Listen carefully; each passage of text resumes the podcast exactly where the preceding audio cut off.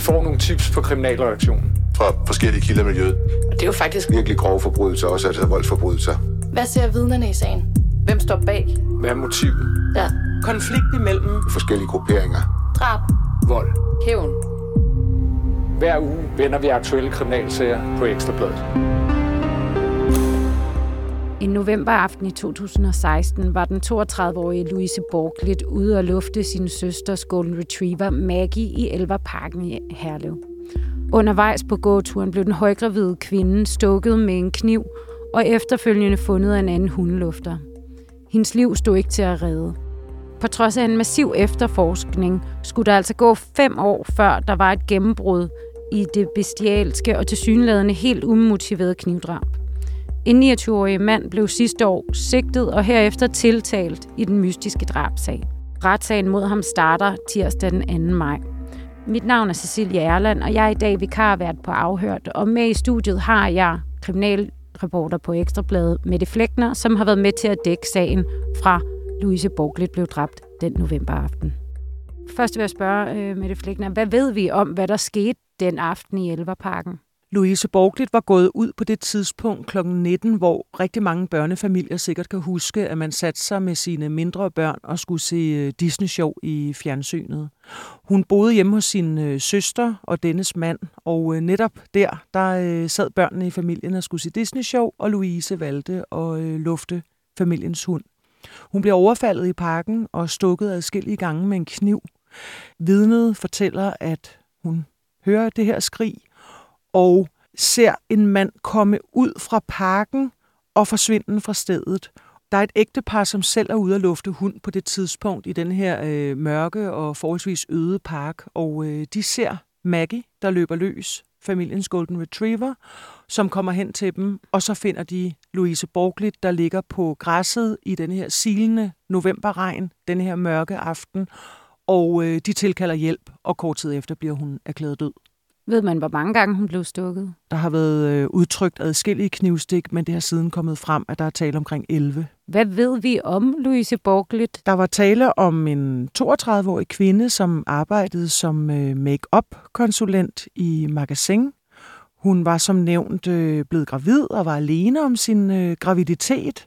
En kvinde, som var nært knyttet til sin familie, var meget, meget glad for at have et nært forhold til sin storesøster, og var altså flyttet ind i familiens hus i Herlev.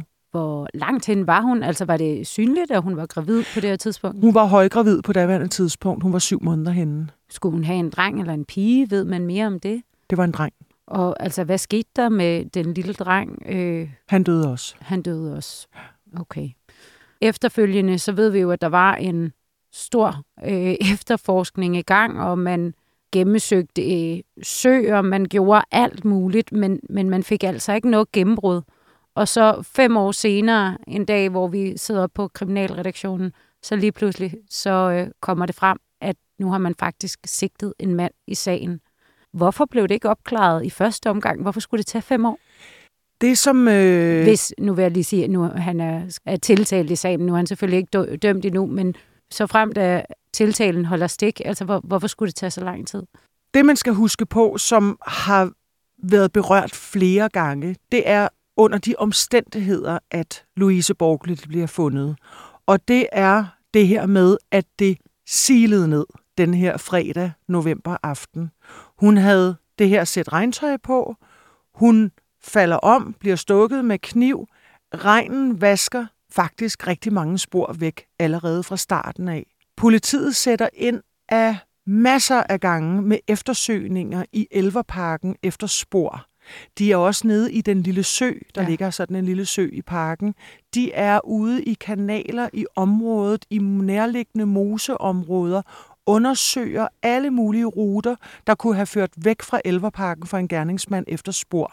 Og der er det specifikt kniven, drabsvåbnet, som de er meget interesserede i. Mm. Men de finder simpelthen ikke nogen spor. Og de bliver ved, de har øh, forsvarets eksperter ude i søen af flere omgange. De undersøger skraldespande, de afhører øh, mennesker, og så er det jo, de efter flere år sætter ind med det, der kaldes en peer-review-gruppe, altså en øh, gruppe af drabs efterforskere, som gennemgår sagen, og så prøver at se, er der nogle nye muligheder, vi skal prøve? Er der nogle huller, vi ikke har forsøgt endnu? Der er det jo så, at de øh, finder på et meget, meget anderledes tiltag, må man sige. Ja, for hvad sker der så? I efterforskningen har de interesseret sig for nogle øh, bestemte personer, og øh, der er en person, som er faldet dem i øjnene i forhold til en optræden, han har haft omkring gerningstidspunktet. Politiet har informationer fra en psykiatrisk klinik i nærheden om, at øh, der er en person, som har henvendt sig og været svært forpint, og det er ret tæt på omkring gerningstidspunktet, og øh, har også givet udtryk for nogle ting, og har et signalement, som sådan lidt kunne minde om det, politiet sagde omkring gerningsmanden i Louise Borglit-sagen. Politiet blev faktisk tilkaldt samme aften-nat, som øh, Louise var blevet, øh, var blevet slået ihjel, og var rykket ud til et øh, boligområde, et hus, hvor den nu tiltalte boede på daværende tidspunkt, fordi der havde han opført sig sådan voldsomt og sparket på døren osv.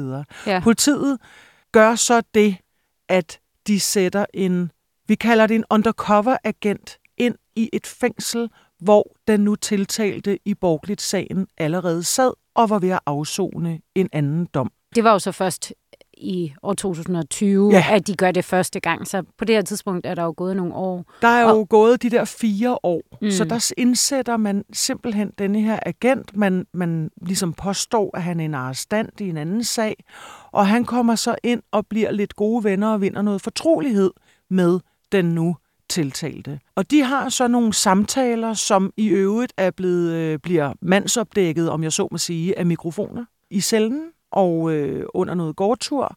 Og øh, der har de så nogle samtaler om Louise Borglit-sagen, eller i hvert fald en sag, hvor der er forskellige punkter, som minder rigtig meget om. Og det, der sådan kommer frem, som politiet forelagde under anholdelsen af ham øh, sidste år, det er, at øh, den nu tiltalte har brugt sådan nogle udtryk som de fucking pikhoveder, hvis de havde været vågne, havde de fundet kniven, altså om politiet, og han havde givet udtryk for, at øh, han havde en kniv, som var en nassekniv, og der skulle en, nu i gåseøjne, det er altså de ord, der er kommet frem i et retsmøde, det er ikke mig, der siger de her ord, at der havde været tale om en motherfucker-kniv. Mm. Øh, og så han kommer ligesom med forskellige, altså sådan som vi fik det forelagt sidste år, så er det ikke sådan med, han siger, har sagt direkte til den her politiagent, jeg dræbte Louise Borglit, og så gør jeg sådan og sådan. Det er sådan nogle forskellige fragmenterede øh, sætninger, han kommer med i deres samtaler. Han har også givet udtryk for, at han havde en kniv i en cykelkurv øh, forud for drabet. Og øh, Altså det her sker over et langt forløb. Politiagenten er inde i en periode i fængslet, kommer ud igen, kommer tilbage i fængslet igen i 2021, har mm. nogle flere samtaler, og så er det jo altså, at efter man har afprøvet en masse forskellige ting, efter man har fået de her sætninger og, og, og ting, han har sagt på bånd, så er det, man så vælger at sigte ham sidste år og anholde ham for drabet på Louise Borglet. Og altså politiagenten, så vidt jeg har forstået, så, så var, altså, tog det jo lang tid at opbygge den her tillid, og han havde selv en historie om, at han var slået afsted med et øh, drab i udlandet, og det var derfor, han sådan stille og roligt fik øh, altså vandt tilliden. Altså det, det er jo en meget øh, speciel måde at gå til det på. Altså vil du ikke sige, at det er ret usædvanligt? Altså det er højst, her? højst usædvanligt. Og det er jo, øh, altså jeg kan da ikke øh, minde, at vi på den måde, vi har jo selvfølgelig haft, det, det der har været diskuteret rigtig meget om, om omkring det, det er jo, at, at sådan en, en undercover-agent, der kommer ind, man kunne også kalde ham sådan en, infiltrator. Ja. Det er jo ikke det, som vi kalder, kender som øh, øh, agent-provokatør. Det har været nemlig været diskuteret rigtig meget. Er der nogle juridiske... Øh, Ja, det er jo klart, fordi det, det øjeblik, du er sigtet, og du bliver afhørt af politiet, så har du ret til en advokat, og du har jo ret til overhovedet ikke at udtale dig. Så, så jeg forstår det godt, hvis det har vagt en smule det var noget, Det var noget debat sidste år. Ja. Omvendt så må man også sige, at det er jo noget, politiet har tænkt, da de laver de her peer-review undersøgelser af Louise Borglit-sagen, mm. så har de jo tænkt, hvordan kan vi prøve at finde ud af, om det her faktisk er manden. Mm. De har haft en virkelig et fokus på ham, og har tænkt, jamen, også tænk engang, hvis det er ham, der har slået denne her højgravide kvinde ihjel og går fri. Vi bliver nødt til at prøve at tænke kreativt. Vi bliver nødt til at prøve at finde ud af, er der et eller andet, vi kan knytte ham til omkring det her drab. Efter alt, hvad vi ved, jamen, så kender de her to personer altså ikke hinanden inden. Overhovedet og, ikke. Og no, normalt desværre, så sker det jo forholdsvis ofte, at kvinder bliver dræbt. Ofte så finder vi jo gerningsmanden i, øh, altså det er en, som kvinden kender forud for drabet. Altså det er jo meget, meget sjældent, at man ser de her drab, hvor at gerningsmand og, og, øh, og offeret slet ikke kender hinanden. Det er jo det, vi kalder øh, fjerndrab. Ja, Altså ja, det er er, øh, og det er nemlig fuldstændig rigtigt, som du siger, når vi har drab i Danmark, er jo typisk noget, der bliver begået i en relation, mm. en familie, mellem kærester, mellem ægtefæller, eller i, i øh, kriminelle miljøer. Mm. Her var der ikke nogen forudgående kontakt. Og øh, man skal også huske på, drabet på Louise Borglit sker i efteråret, hvor om sommeren var det Emilie Meng forsvandt Ja. nede i Korsør. Jeg siger ikke, der er ingen forbindelse mellem de Nej, der to nej. sager. Altså, det er bare for at sige, at den opmærksomhed, det fik også, og den kuldegysninger for folk, altså fjerndrab, og Emilie var forsvundet om sommeren. På det tidspunkt var hun ikke blevet fundet. Hendes liv var ikke blevet fundet endnu. En højgravid kvinde, der går og lufter en, øh, en hund også i en, i en park en fredag aften, bliver slået ihjel, og der er ikke spor af gerningsmanden. Det bragte altså virkelig øh, sindene i kog hos folk. Ja, og det er måske også derfor, man er blevet nødt til at tage de her øh, utraditionelle metoder i brug, fordi man kunne ikke finde et motiv, som vi ellers øh, finder, fordi netop ellers- hvis det er en ekskæreste eller lignende. Ja. Altså, Altså ellers i, i en drabsag, det var jo det der med også, jamen hvad er motivet for det her? Hun Mm. ligger der, hun er blevet stukket ihjel. Hvorfor skete det her? Er det en, en, en syg person? Hvad er det egentlig? Det var jo det, der var det store spørgsmål i Louise Borglet-sagen. og endelig kunne de så sigte en mand. Men hvem er den tiltale? Altså, hvad ved vi om ham, og hvorfor, hvorfor skulle han have begået det her drab? Vi har jo på Ekstrabladets kriminalredaktion, som vi altid gør, når vi har de her store kriminalsager, så har vi jo prøvet at tale med folk, som har kendt sigtede eller ofre i de pågældende sager. Og øh, vi har fået oplysninger om, at den unge mand, den nu tiltalte, han voksede op i et villakvarter øh, nord for København.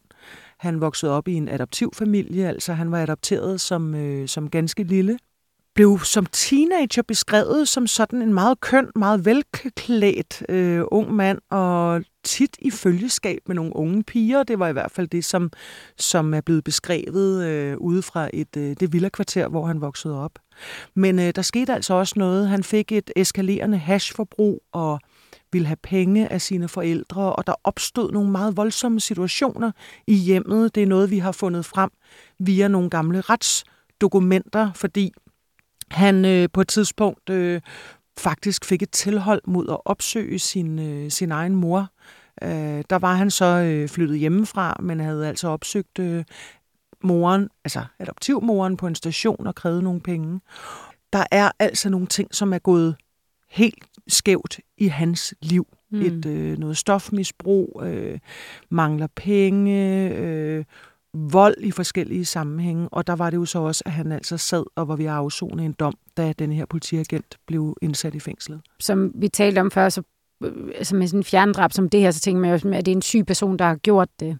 Og hvis vi skal lige binde en sløjfe på det her med, at man faktisk var ude, øh, var tilkaldt til, til hans adresse den dag, hvor at øh, Louise Borglit blev dræbt, jamen der politiet fandt ikke noget, der koblede ham til drabet, men de, så vidt jeg har læst mig frem til dem, beskrev ham efterfølgende, som em, på adressen var der fundet en psykisk uligevægtig person. Ja, og det, den øh, information, der jo også er kommet frem i sagen, det var jo altså også, at man også fik en henvendelse fra en psykiatrisk klinik ja. om, at der var en, der havde været der, og som også havde givet udtryk for, altså en, også en uligevægtig person, Ja. øh, som også havde givet udtryk for og, øh, på den her klinik over, at der var sket øh, noget voldsomt. Og der kan man sige, det er jo så alle de her punkter, som retssagen skal binde sammen Mm. over for, øh, for dommer og over for nævninger. Er han skyldig i det her? Mm. Eller er det en, øh, en øh, person, som har haft forskellige problemer og måske har siddet og bare øh, undskyld udtrykket, ævlede løs bag trammer med en eller anden, som, øh, som øh, han synes, han har haft en fortrolighed til og digtet nogle historier. Det ved vi jo ikke. Vi skal huske, at han nægter sig skyldig i øh, drabet på Louise Borglet. Hvad ved vi fra tiltalen? Altså, der bliver jo ligesom rejst en tiltale, og så får man et anklageskrift, og nogle gange så er der mange informationer, både om, øh, hvad politiet mener, der er foregået, og hvor man også virkelig kan sige, okay, de må have de her de her beviser. Øh, men, men det er lidt anderledes i den her sag. Ja, det er meget, meget kortfattet. Der, er, der står simpelthen, at han er tiltalt for at have dræbt Louise Borglit med øh, flere knivstik den 4. november 2016 i, øh, i Elverparken. Så der er ikke flere detaljer i. Hvordan altså, har øh, anklagemyndigheden været inde på, om, om man måske kunne give ham en anden straf end fængsel? Altså hvis det er, han er psykisk uligevægtig. Har det været et tema? Nej, det er ikke det, vi har forstået, som har været et mm. tema endnu. Det er klart, nu vil vi se, når retssagen begynder også. Øh, men, men, øh, men, men, men vi ved også, at han jo altså tidligere har afsonet, øh, undskyld udtrykket, en helt almindelig fængselsstraf. Mm. Så du kan jo godt have nogle, nogle lidelser og nogle, nogle psykiske lidelser, som jeg ikke ved, om han har, men der har jo i hvert fald været beskrivelser fremme mm. om, at han har haft noget uligevægtighed, mm. øh, og at der også har været noget, noget hash, noget stofmisbrug mm. ind over også. Og det kan du godt have, og så alligevel mener man, at man er egnet til en almindelig straf. Ja. Øh, det er noget, som, øh, som mentalundersøgelse og retslige rådet øh, skal tage stilling til. Louise Borglit var jo højgravid, som du selv sagde før. Er, er det nogle skærpende omstændigheder? Altså, hvad, hvad betyder det i forhold til en eventuel dom?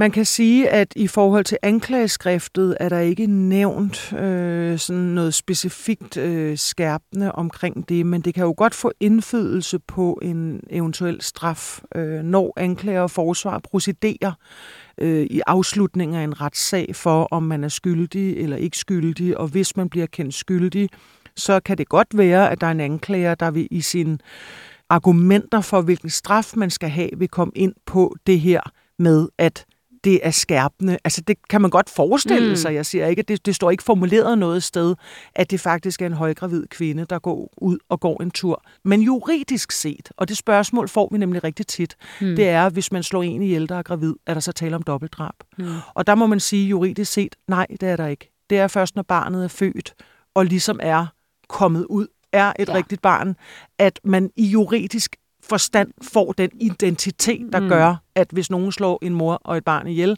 så er det dobbeltdrab. Det er det ikke, når barnet er inde i maven. Og udover de her forklaringer fra, han, han selv er kommet med i, for, i fængslet, eller måske ikke engang forklaringer, men sætninger, der, der ligesom kunne indikere, at han har gjort det her. Ved vi noget som helst andet om, hvilke beviser de har? Øh... Nej, fordi det, det, de i hvert fald har, der har stået klart, det er jo, at de øh, har let så mange gange og mange forskellige steder efter drabsvåbnet, i håb om, at det kunne føre dem videre til en gerningsmand. Mm. Og øh, det har på et tidspunkt været fremme, at man under eftersøgningerne fandt ikke færre end 40 forskellige øh, knive, som har været indbragt til undersøgelse, men altså ikke øh, selve gerningsvåbnet. Så øh, der vil være mange ting, vi vil, som den her retssag også skal belyse for os, ja. om der er. Men, men, men det er jo ikke sådan, at der har været det her tekniske bevis, øh, direkte teknisk bevis mod en gerningsmand i denne her sag. Og retssagen, den begynder altså her 2. maj, og det er selvfølgelig en sag, som vi dækker intenst her på Ekstrabladet. Tak fordi, at du var med, Mette Flægtner, og tak til Rasmus Søgaard, som producerer.